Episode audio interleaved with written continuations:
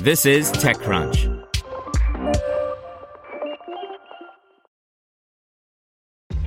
This episode is brought to you by ShipStation.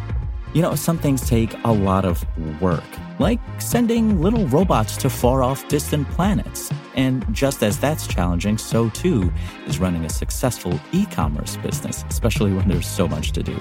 So I want to introduce you all to ShipStation. Now, I love using ShipStation because of its easy to use dashboard, which makes managing orders and printing labels a breeze and super smooth. Oh, and the customer service is just out of this world. It's exactly what you need to help grow your business. Sign up for your free 60-day trial at shipstation.com slash technews. That's shipstation.com slash technews. Brought to you by advisory assurance and tax firm CohnReznick LLP. Turning big ideas into successful businesses requires expertise, whether preparing for a capital raise, capital transaction, or negotiating a complex deal structure.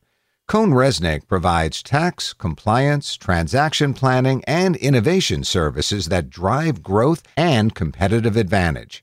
Visit www.cohnreznick.com slash technology to move your business forward. The eighth generation iPad is a fine choice for casual users. By Brian Heater. It happens to the best of us. Some newer, flashier model comes along, and we're no longer the latest and greatest new thing. The iPads had a plenty good run, of course. Ten years ago, the device redefined what a tablet is and has maintained a dominant spot atop the category as countless competitors have fallen away. Apple recently announced that it sold north of 500 million units over the life of the device. These days, the device has been overshadowed by its own brand.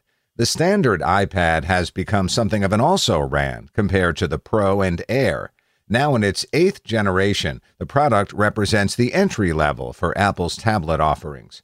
While the Air took center stage at the company's recent hardware event, it did extend some love to the iPad. The latest version of the tablet retains the familiar design of recent generations, including the 10.2 inch display, up from 9.7, and Smart Connector on the side of the device for accessories introduced the last time out. The size isn't too dissimilar from the Air. It's a touch taller and about a millimeter and a half thicker, weighing in at an additional 32 grams.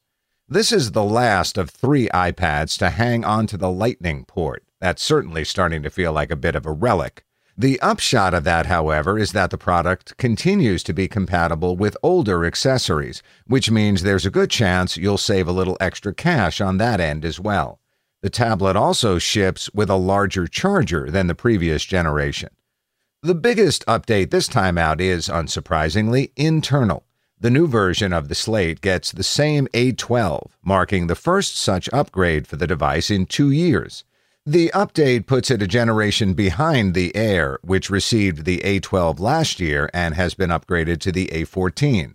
The Pro, meanwhile, currently sports the A12Z. Confusing, I know, but the main thing you need to know here is that the iPad is the entry level model. That includes the display, which is smaller than the other models and lacks the 120 Hz refresh rate and the brighter display of the Pro. Nor does it sport Apple's True Tone display tech or the Face ID found on the Pro, instead retaining the home button Touch ID versus the power button on the Air. The two speaker system is also lacking compared to the quad speakers on the Pro, most notably when you're watching a movie on the tablet in landscape mode. The battery is rated at 10 hours, which puts it in line with the other devices. I found I was able to get something in line with the company's stated all day life for the product. If you're someone like me who just uses a tablet for a couple of hours a day for entertainment purposes, you should be able to get away with charging it every few days. The iPad is compatible with the standard Smart Keyboard, but not the new Magic Keyboard. If you're looking for something that can seriously replace your PC, you're going to want to take a good long look at the Pro. The iPad is fine for sending emails and the like, but beyond that, you're going to want to consider something more robust.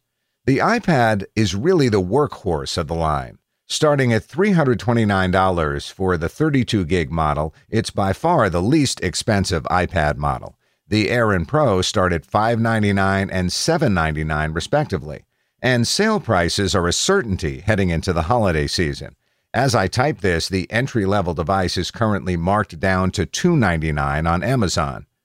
The truth is, for most users, the standard iPad will be more than enough for most applications. Certainly, that applies to people who are looking for devices to check email, visit some sites, play mobile games, and watch Netflix, though it might be time to reconsider its camera placement in the age of teleconferencing.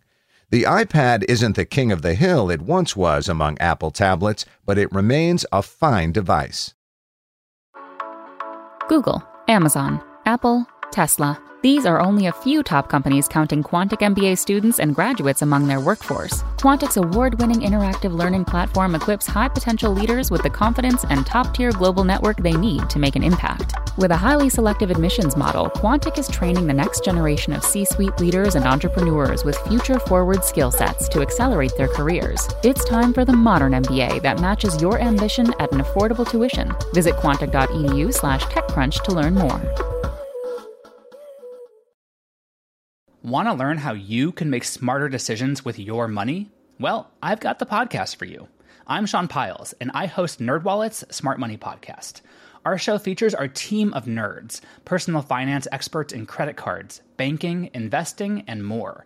And they'll help you make the most of your money while cutting through the clutter and misinformation in today's world of personal finance. You'll get clarity on strategies to help you build your wealth, invest wisely, shop for financial products, and plan for major life events. Listen to NerdWallet's Smart Money Podcast wherever you get your podcasts.